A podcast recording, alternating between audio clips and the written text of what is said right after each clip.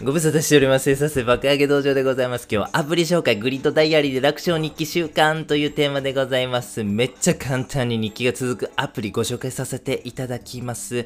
はい、おすすめアプリ紹介シリーズ大好評でございます。今日はグリッドダイアリーでございます。日記アプリでございます。ぜひ日記が続かないあなたにおすすめでございます。特徴を見てまいりましょう。一つ目、フォーム形式でございますね。日記ってね、なんかね、すごい書くのめんどくさいじゃないですか。気づかぬうちに1週間とかね、間空いちゃってもうやりたくないわ、そういうことがね、あるというふうに思うんですよ。それをですね、こう人間心理からですね、うまいことやったのがこのアプリでございます。その最大のミスはこのフォーム形式でございません。皆様、例えばなんか無夫婦なね、あちょっとアダルティーなビデオとか買うとき、インターネットで。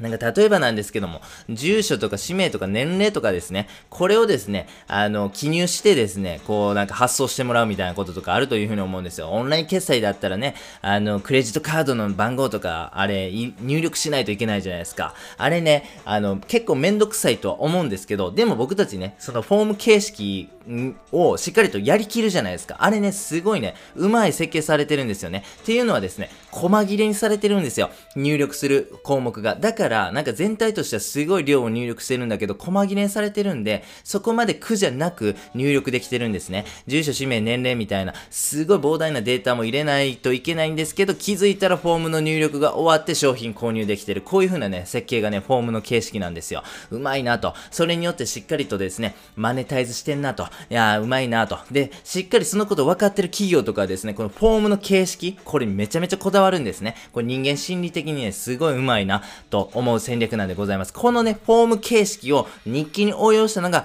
このグリッドダイアリーなんですね。この形式によって楽に習慣化できると。僕たちの人間心理的な部分からするとですね、あの日記アプリ苦じゃないからやるかーって思えるということなんでございますね。これが最大の特徴でございます。二つ目、いい感じの見た目でございますね。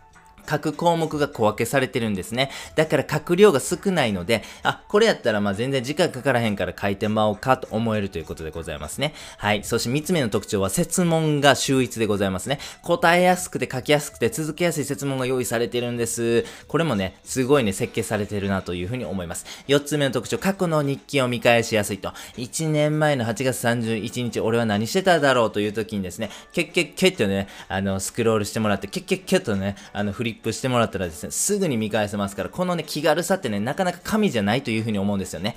このデジタルならではの良さというものがですね、この過去の日記見返しやすいということでございますね。過去の日記を見返してみて、ふむふふとしてみてくださいということでございます。使い方ね、簡単2ステップでございますよ。まず1つ目は、えーあなたがこのグリッドダイアリーで書きたい日記の種類を選んでほしいんですね。5つの種類から用意されております。1つ目は人生を記録するという種類でございますね。これはいわゆる日記でございます。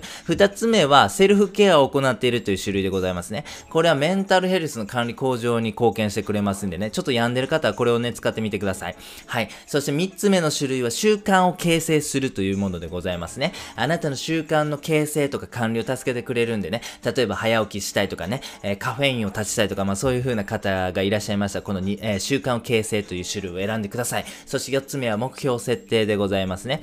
例えば、この目標設定という種類の日記の中にはですね、スケジュールに関する設問、to do に関する設問、学んだことに関する設問が用意されておりますんで、ぜひですね、仕事、私生活なんかで目標を持たれている方はですね、この日記の種類を選んでください。そして最後ですね、生活と私生活の調和を取るというものでございます。家族関係、個人的な成長、金銭管理に関する設問が用意されておりますんでね、あなたの生活全般をしっかりデータとして取りたい、そんな方にはですね、こちらがおすすめでございます。はい。その日記の種類を選んだら、あとは毎日設問に答えるだけでございます。勝手に日記が続きます。これね、不思議です。めちゃめちゃ簡単なんで、気軽なんで続くんですよね。やってみてください。そしてですね、設問がしっかり用意されてると。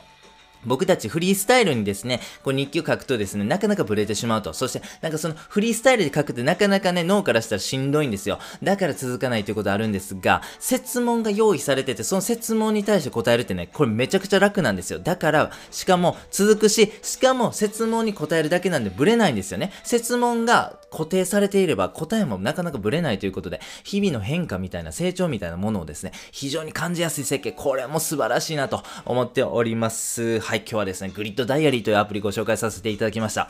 使ってみてわかるその簡単さということで、日記が続かへんかったあなた、もう何しても、何回チャレンジしても、め、日記続かないんだよな、というね、方におすすめでございます。ぜひぜひ使ってみてください。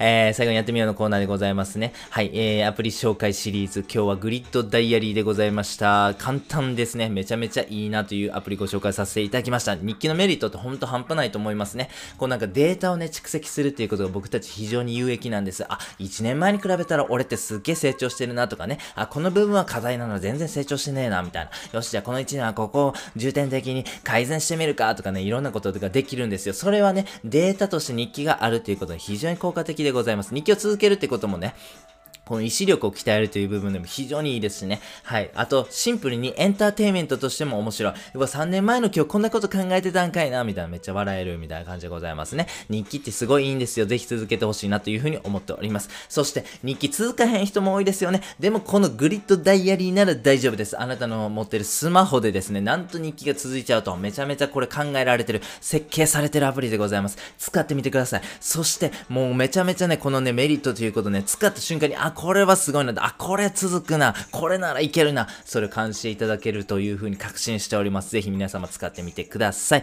本日は以上です。ありがとうございました。